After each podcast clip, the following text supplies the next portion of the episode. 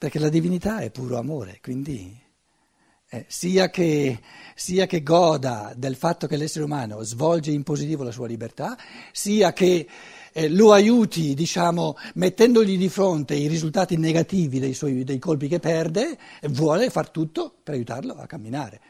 Però non può sostituirsi alla libertà perché allora toglierebbe giusto l'elemento essenziale che è quello della libertà.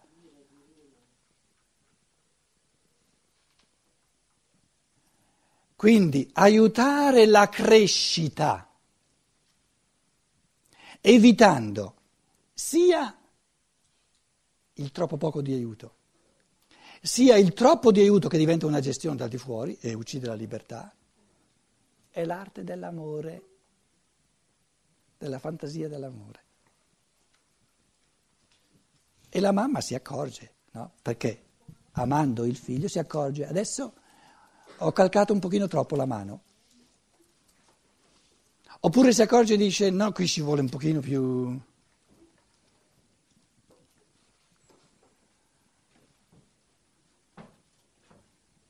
Va bene la risposta?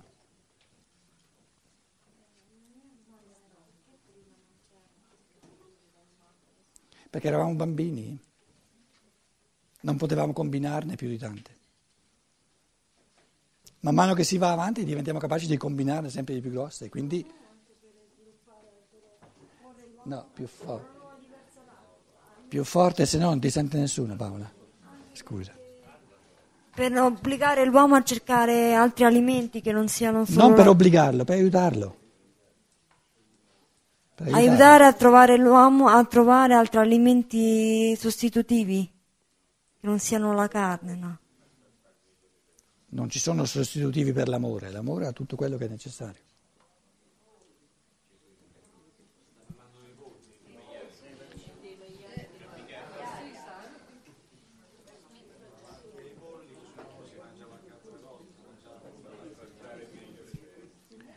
Qui, qui abbiamo tre passi, no?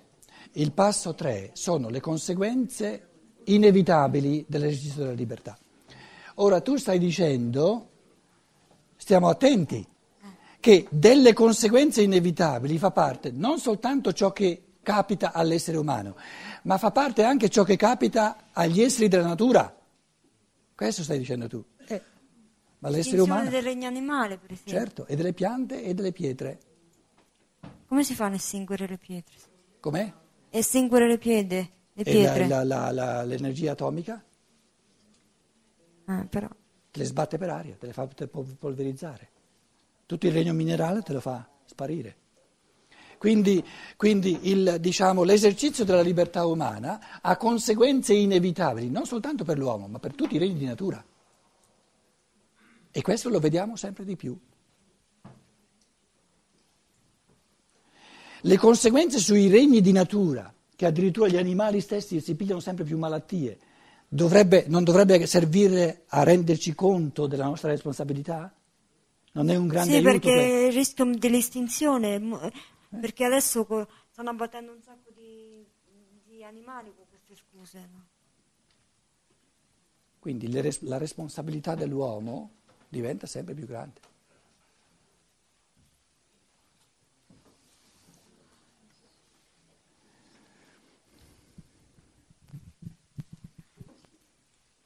12, perciò Pilato cercava e Zetei ha fatto di tutto, si è chiesto come c'è ancora un modo, è ancora possibile o non è più possibile, di salvarlo.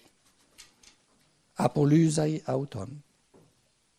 E gli tocca, è implicito nel discorso che facevamo, gli tocca constatare che questa libertà di salvarlo non ce l'ha più a questo punto.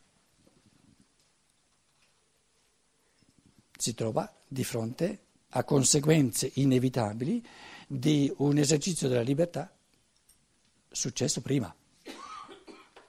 Ma successo prima non soltanto il giorno prima, successo prima in chiave di tutta l'evoluzione di un Pilato che in base a tutte le vite che ha passato, come risultato di tutto il suo cammino, è andato a finire in questa posizione di procuratore.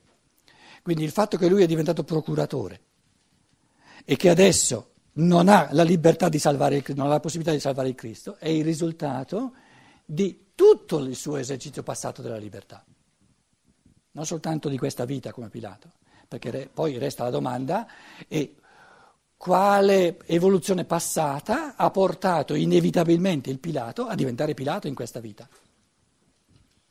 Quindi ogni momento dell'evoluzione, eh, anche di un individuo, va compreso nella totalità di tutto il suo cammino.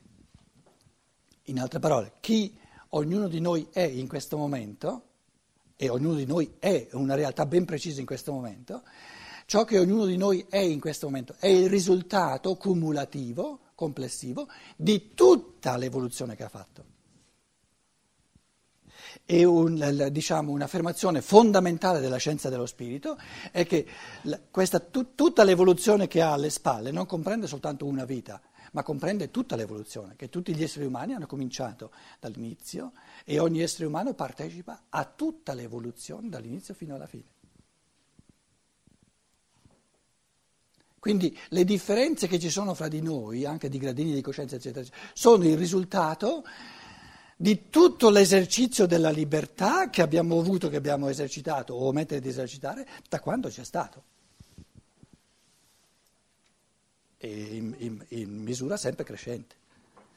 In, in, questa epoca, per esempio, proprio nella nostra vita di, di eh, forse non c'è mai stata una generazione, 20, 30, 40, 50 anni, che sono quelli che noi abbiamo alle spalle, dove c'è una percezione di accelerazione di evoluzione. Ma che significa l'evoluzione si accelera? Significa le possibilità della libertà umana di decidere del proprio destino e dei destini della natura ingrandiscono esponenzialmente. Vedi le, le, le scoperte della tecnica. Le cose che l'uomo d'oggi è capace di fare, l'umanità 40 anni fa non se le sognava neanche. E eh, questo è, si accelera, nel senso che eh, quando, quando, uno è bambino, in 5 anni avviene poco rispetto a tra 20 e 25 anni perché lì la coscienza, eh, man mano che diventa cosciente, eh, diventa, ha sempre più la, la, la possibilità di, di, diventare sempre più cosciente, ma non in, in, una crescita graduale, in modo esponenziale. È come quando si, impara, si imparano le lingue straniere. La prima lingua che si impara è molto più lento il processo. Quando uno sa due, tre lingue straniere, la quarta, la quinta va molto più veloce. E qualcuno l'ha espresso questo pensiero oggi, non è vero che c'è una, non c'è da nessuna parte un progresso lineare sempre uguale, no, no, no. Quindi più c'è eh, di coscienza nell'umanità e più l'evoluzione si accelera, nel senso che, diciamo, le possibilità di tradire o di far vivere l'umano diventano sempre più grosse.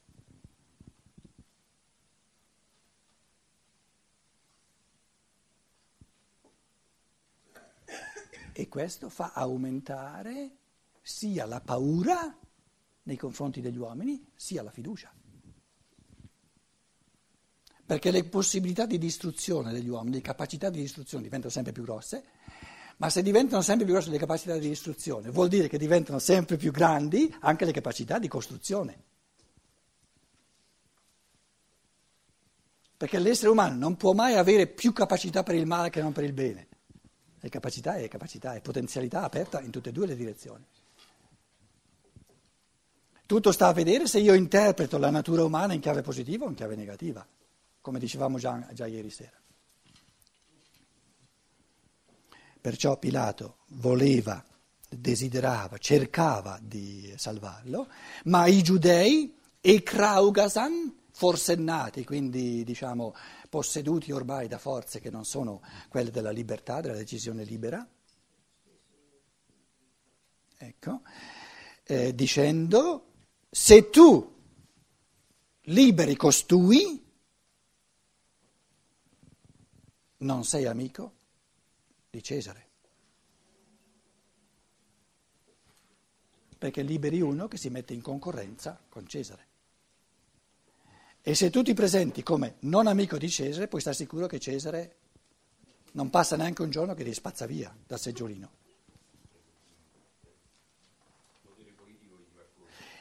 Chi, chi, chi proibisce a Pilato di dire Non importa niente se Cesare mi, sba, mi sbatte via dal seggiolino.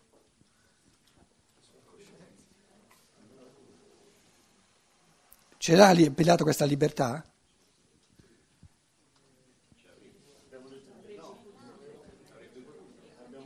Questo punto qui è puramente teorica. In teoria ce l'avrebbe questa libertà, ma di fatti le, questo, questo livello di forza e di libertà non ce le ha, altrimenti si sarebbe sviluppato in tutt'altro modo. In altre parole, la libertà c'è, certo che c'è, però va considerata non soltanto in chiave di bella teoria, va considerata in chiave di, di concretezza per, di caso in caso, di persona in persona. Quindi eh, diciamo anche una mamma che ha un bambino di 12-13 anni, è inutile che faccia disquisizioni di, di, di astrazioni stratosferiche dicendo no, libero è libero, l'essere umano è libero, deve calcolare concretamente eh, quali forze questo bambino realmente ha a disposizione e quali forze eh, sarebbero teoricamente a disposizione ma di fatti non ce le ha.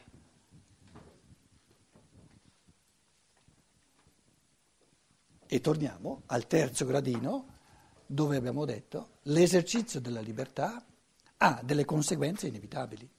E la conseguenza inevitabile per Pilato è che lui potrebbe illudersi, nella teoria potrebbe pensare sarebbe bello se io me ne fregassi del Cesare di Roma, ma queste forze non ce le ha.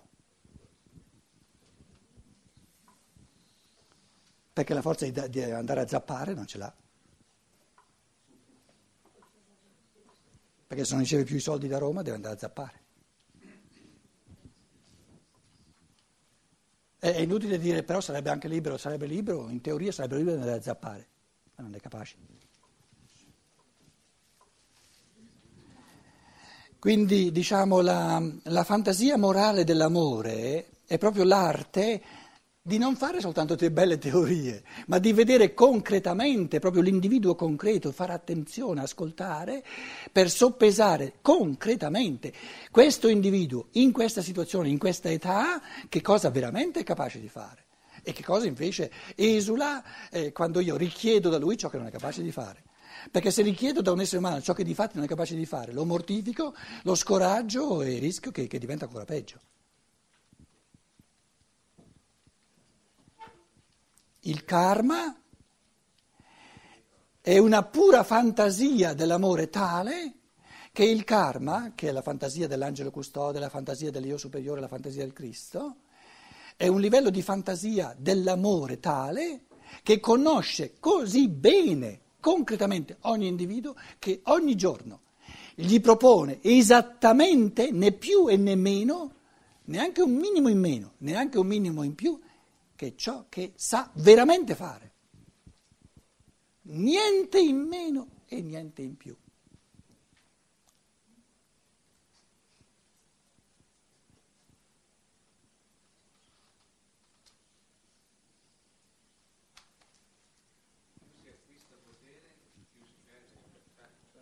Sì. Perché si è costretti. Più si acquista potere, e più si ha da perdere. Da perdere. E si è costretti a difendere cioè, il potere. Cioè non si può avere potere senza difendere il potere.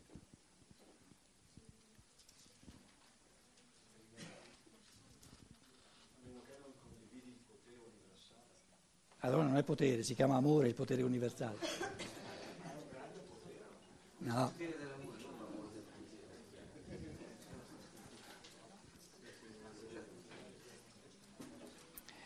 Eh, eh, fine del 12, chiunque, ognuno che fa, che fa se stesso re, pas o basilea e auton poion, ciascuno che si spaccia per re, antilegito Caesari, si mette in contrapposizione col Cesare. E l'imperatore non sopporta concorrenza, se no perderebbe la forza eh, perderebbe il potere.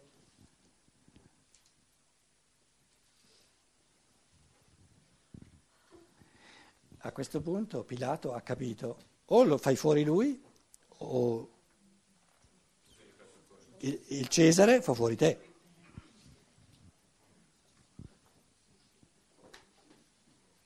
Altre scelte Pilato non ce n'ha.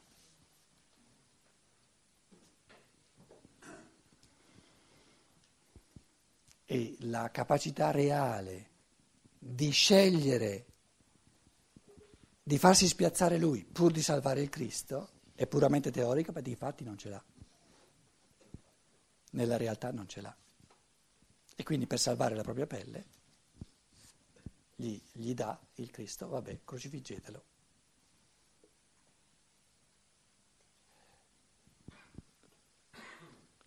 Veniamo da duemila anni fa, quello che è successo in Palestina, rendiamo il fenomeno universale. Come avviene la decisione, adesso è la decisione di metterlo a morte. Qui siamo proprio al punto della decisione. Come avviene nell'uomo, perché Pilato è ognuno di noi, il Cristo è ognuno di noi, come avviene la decisione, pur di salvare il mio seggiolino di Pilato, metto a morte il Cristo. Che fenomeno è? Come avviene?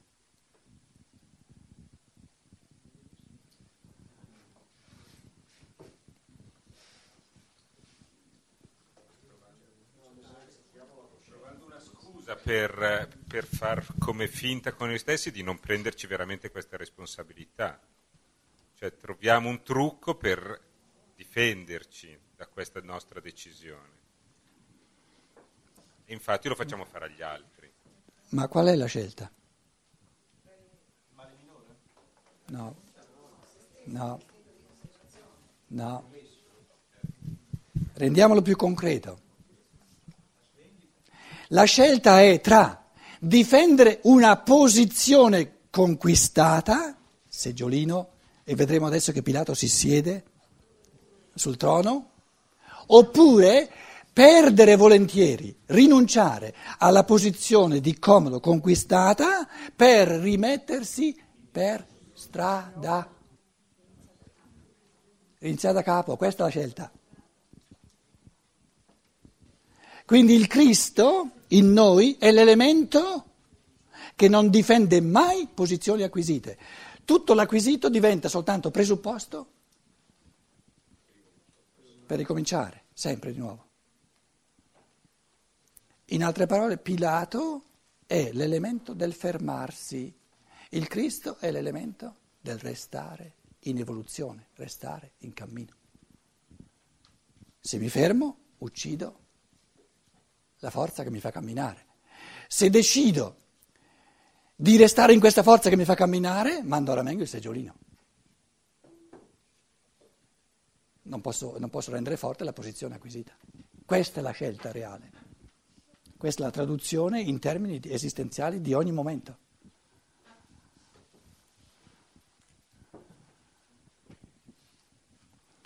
Prendiamo adesso un fenomeno di seggiolino, di sedia grosso.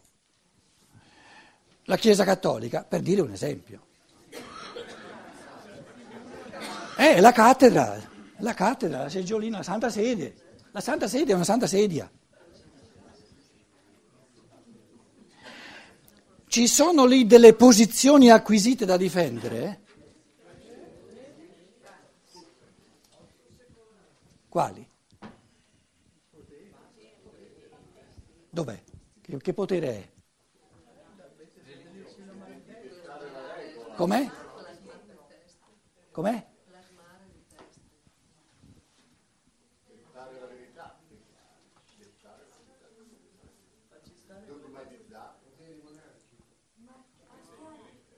Ma siete tutti spirituali proprio.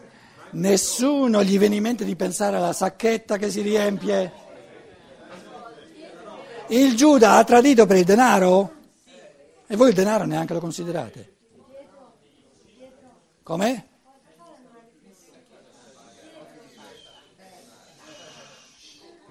No, uno alla volta.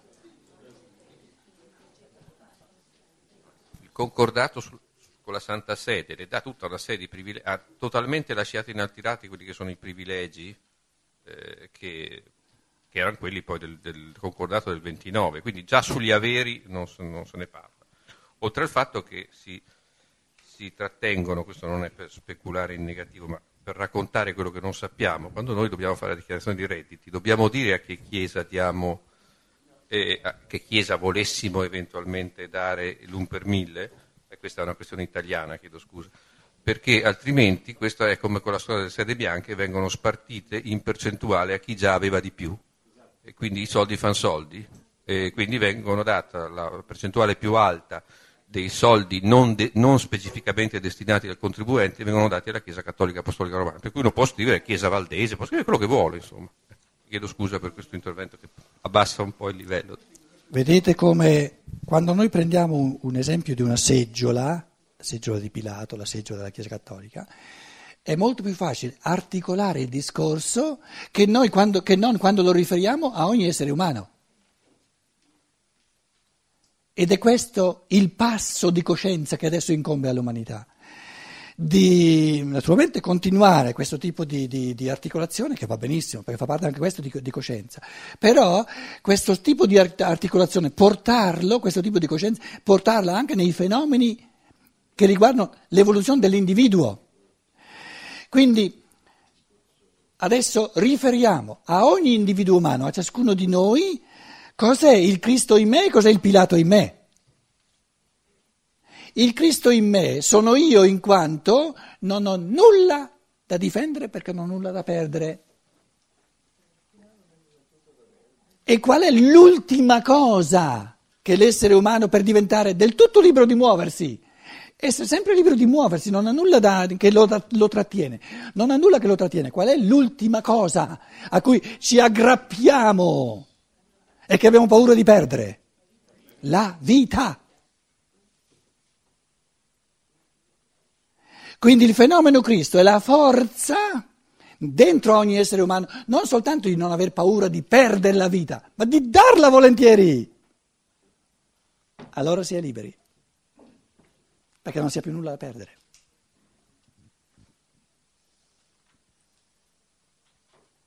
Perché neanche la vita si perde, perché la si dà liberamente. E allora il Pilato in me sta per tutto ciò a cui sono aggrappato. Sì, le paure o quello che ho paura di perdere.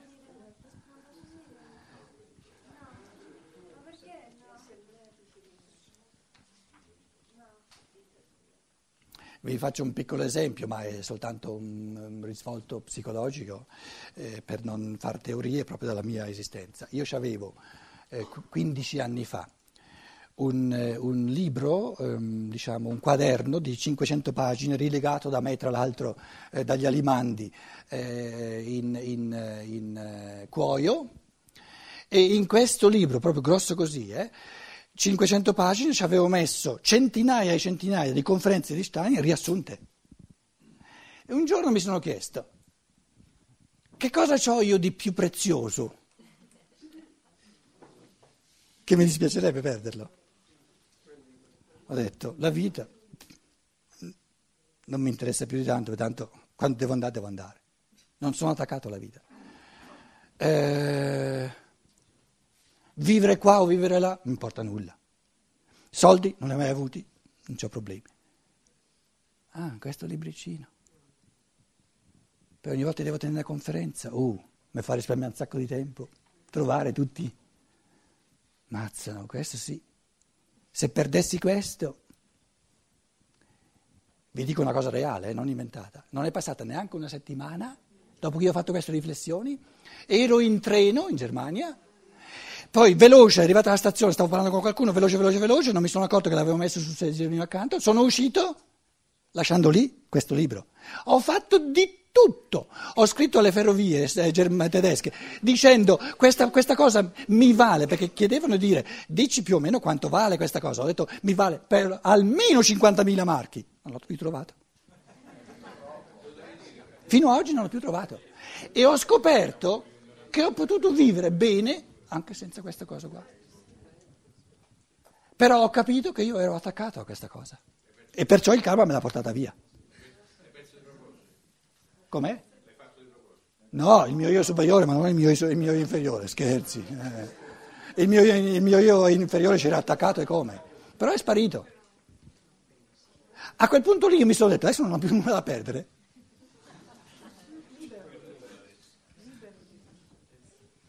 Cioè, cioè diventa molto reale questa, diciamo, questo incontro tra Pilato Pilato è l'io inferiore in ognuno di noi e il Cristo è l'io superiore. No? Però diciamo, questi elementi conoscitivi che il Vangelo ci dà, non facciamone diciamo, dei brodi religiosi di sentimentalismi, caliamolo nella realtà. O sono io Pilato e io il Cristo e allora devo capire come avviene questa interazione ogni ora, ogni giorno della mia vita. E allora interpreto ogni, ogni frase, ogni parola come eh, diciamo in chiave universalmente umana. Quindi il Cristo dentro all'essere umano è, è quella, quella evolutiva in base alla quale l'essere umano è capace di amare talmente l'evoluzione che ancora può, può, affrontare, che è contento di lasciare indietro tutto quello che c'è da lasciare indietro. Perché tutto quello che deve lasciare indietro è nulla in confronto a quello che può ancora conquistarsi. Chi si gode ciò che si conquista rende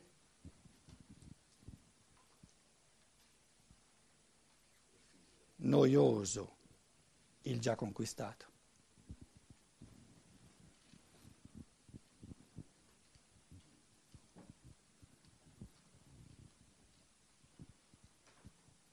In altre parole, tutto ciò che sono diventato, tutto ciò che ho, diventa condizione necessaria, strumento per ciò che deve venire. Uomini non si è, o si diventa o si muore.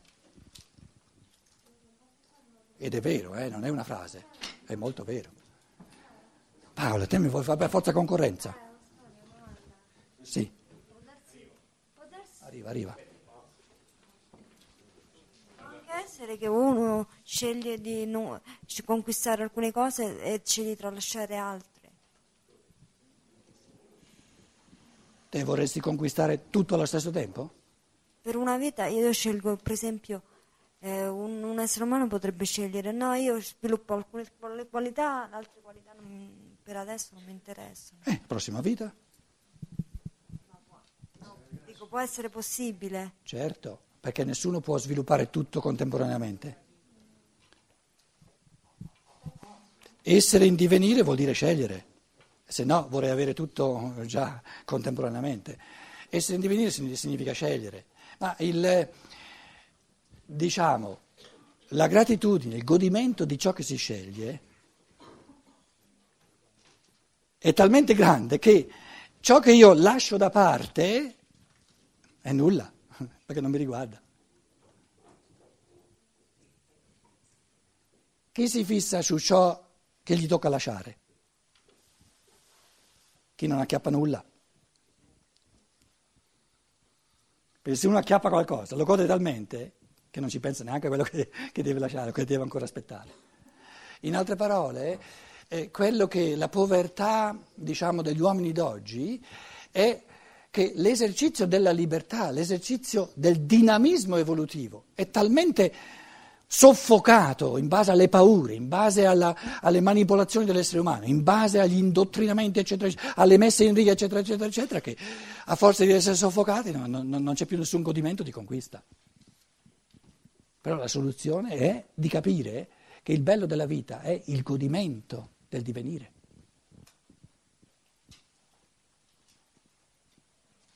E il godimento del divenire è possibile a tutti? Subito? Nella misura in cui godo di lasciare indietro qualcosa. Perché se non godo mai di lasciare indietro qualcosa non potrò mai godere eh, di conquistarmi qualcosa di nuovo. Devo concentrarmi sulla difesa del seggiolino.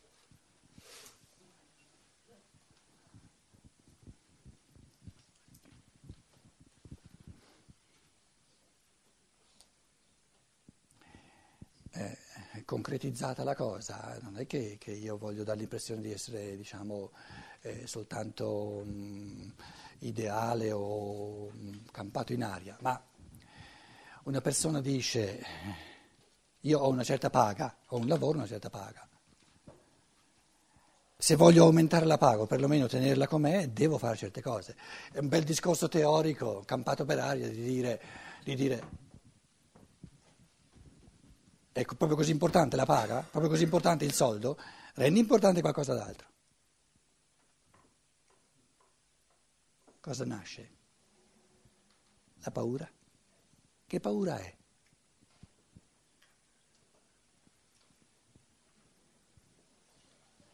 È la paura di perdere qualcosa senza trovare perlomeno qualcosa di equivalente. Non diciamo qualcosa di meglio, ma perlomeno qualcosa di equivalente.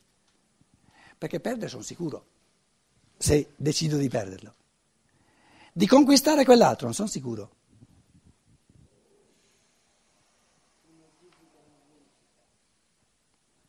Quindi il meccanismo della paura è quello di giocare sul sicuro.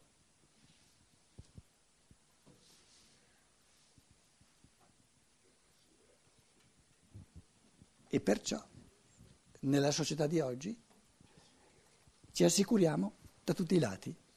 Le, soci- le, società di assicurazione sono quelle che fanno più soldi. Perché sempre più esseri umani vogliono andare sul sicuro.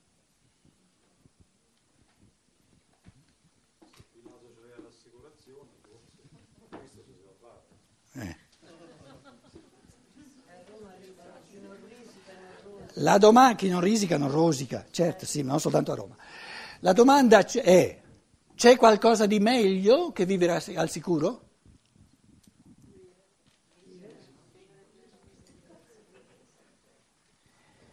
In teoria c'è qualcosa di meglio ed è di, di vivere non assicurati ma liberi. Però vivere da liberi non è meglio automaticamente, è meglio soltanto per chi è capace di goderselo di più e la forza di godere di più la libertà che non la sicurezza non si improvvisa dall'oggi al domani, va esercitata. E come la si esercita? Rischiando volentieri, prima in piccolo, poi sempre più in grande.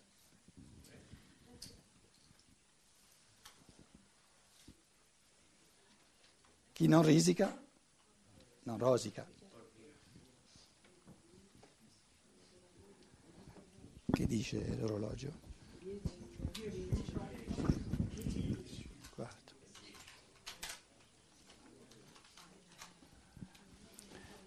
Dunque domani starete tutti zitti, compreso il bresciano. Io porterò a termine il capitolo 19. Importante che non dimentichiate la sacchetta dello, del relatore che si sta scalmanando. Io non è che ci tengo al denaro, però se c'è. Oh, giù, dopo questo discorso adesso. Però vi faccio presente che questa, questa, questa, eh, queste edizioni Archiati, no? abbiamo due giovani eh, tedeschi che, che, che, che, lavorano giorno e notte da tre, tre, tre anni, non si sono presi neanche un centesimo per sé. E soltanto questo ci permette di avere dei prezzi accessibili a tutti. Però eh, potremo continuare in questo modo soltanto se, se, non venite ai seminari soltanto chiedendovi eh, il minimo che posso dare, ma se c'è eh, anche qualcuno che fa un gesto di generosità.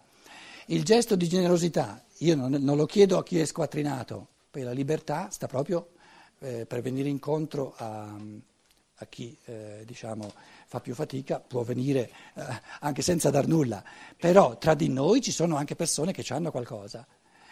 E la cosa funziona soltanto se le persone che hanno qualcosa sentono la responsabilità, diciamo, la gioia di poter eh, eh, portare anche gli altri, quindi di un certo... Eh, voglio dire, i soldi che, che, date a me, non li date a me, li date a, a questo impegno che abbiamo tutti in comune. Avete visto che adesso ormai Archiati è sparito e stiamo stampando quasi solo Steiner. E questo Steiner è pane proprio di, di, di, è talmente, talmente esistenziale, è, è, proprio un pane che dà all'umanità la, la possibilità di sopravvivere. Quindi se, dovete, se qualcuno deve scegliere o do 10 euro in più a Pietro oppure compro libri, se dovete scegliere lasciate perdere Pietro, comprate i libri. Perché se voi comprate 10 euro di libri, noi abbiamo due vantaggi. I soldi che ci date, i 10 euro ce li date, in più queste, queste, questo pane spirituale va nell'umanità. Meglio che dover scegliere li do a Pietro o li do in libri, tutti e due naturalmente.